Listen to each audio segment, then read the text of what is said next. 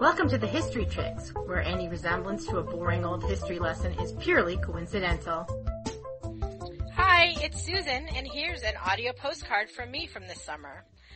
I'm going to talk to you a little bit about Painted Ladies. What? It ties into our theme, right? History chicks, ladies. Anyway, all over the country, there are pockets of these stunning homes. Typically, they are painted in more than three colors, and they were built in the mid to late eighteen hundreds to the early nineteen hundreds. Generally, they're decorated. The, the exterior is decorated with woodwork, which is painted to show off the curlicued trim and other unique architectural details of the house. As for the architectural style, those homes run the gamut from Gothic to Queen Anne and a whole mishmash of styles in between, but often most of us just think of them as a Victorian home. Typically, the style of the home changed as the times did. Victorian gave way to Edwardian in the early nineteen hundreds and so on. Sometimes they're called gingerbread houses or gingerbread cottages if they're all one story. Sometimes they're narrow row houses, and sometimes they're large homes that have now been turned into beautiful bed and breakfasts. With their bright, contrasting colors, they are very easy to spot. Now, the term Painted Lady actually didn't even come into use until the nineteen seventies, and that was thanks to a book about the houses in San Francisco. The book was entitled Painted Ladies, San Francisco's Resplendent Victorians, and it's written by Elizabeth Pomeda and Michael Larson. The pair took a pictorial view of the trend in the nineteen seventies of restoring this vintage-style home. Of course, now, looking back, uh, the nineteen seventies were kind of vintage, too. The colors have changed just as the home styles changed when they were being built with the times. Now, arguably, one of the most beautiful collections of these homes is in San Francisco, and we've all seen, okay, I'll admit it, maybe just me, no, the beginning of Full House T V show with those Victorians all ro- lined up. Some will argue that the style of the home began there after the gold rush, but really, wherever people were building houses about that time, the style can appear. Even back in New England, our friend Lizzie Borden in Fall River, Massachusetts, there's a collection of Painted Ladies, and there's actually a website we'll link you up to, the Fall River Painted Ladies. Uh, Cape May, New Jersey has quite a few, and there's probably a pocket of Painted Ladies somewhere near you just waiting to be explored. In Pennsylvania, the Morris Arboretum has a miniature railway exhibit that's dotted with small miniature Victorian homes, and we'll link you up to that if you'd like to go if you happen to be by the Morris Arboretum in Pennsylvania. My hometown in Connecticut has quite a few as it was established around the early nineteen hundreds. The industry of weaving brought the mill workers to town, and the houses were built for them. It was actually the mechanization of industry that created saws that woodworkers were able to create the de- detailed embellishments for these homes and make them more affordable.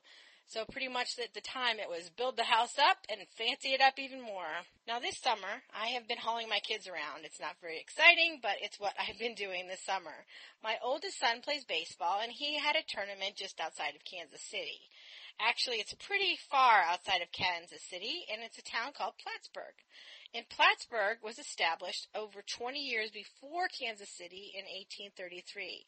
Now, during the Civil War, the alliances in this Missouri town were pretty much divided, although a slight majority leaned towards the South. As far as geographic location of this town, it lies about halfway between Kansas City and Saint Joseph in northwest Missouri. Okay, I know, you're not from around here, and you don't know where Saint Joseph is. Well, a certain Slim Shady, Marshall Mathers, was born there in Saint Joe. Woohoo, now it's on the map. Plattsburgh is actually a very small town. It's less than three thousand residents, but with a small historic shopping district, very nice parks, several streets that look like a movie set of really well kept up, and some slightly not well kept up painted ladies.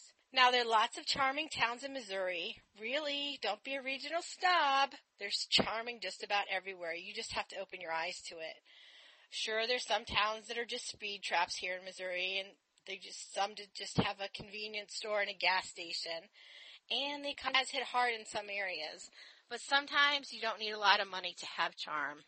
I was driving my son to one of these baseball tournaments this summer, and The co- the area of the country where I lived can be summed up like this.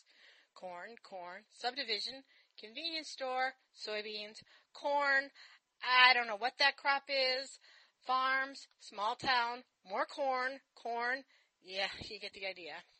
So imagine driving through a corn phase and being deposited into a main street right out of a movie. For once, I dropped below the speed limit of thirty-five to look at these homes with the colorful porches, cottage and formal gardens, lots and lots of color.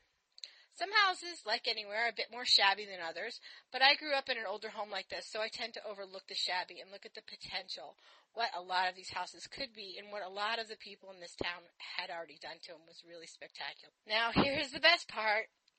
I did see a couple for sale signs, so I looked up the houses when I got home, and a large, well-maintained, beautiful, historic, charming home can be had for the low price of under two hundred thousand dollars. Okay, you have to live in Plattsburgh, Missouri, but there's a lot to be said about rural living, and a lot of that is good, and a lot of that is true. I'm not going to play up this town as some great tourist site. There is a couple of local museums, some antique stores, and other boutiques, and it's a nice drive in the country. If you find yourself in that town, you can make a detour, and I would totally recommend that. Now, if you are farther west in Kansas City and want a similar small town feeling, you should go to Weston. But that's a postcard for another day. Wish you were here, Susan.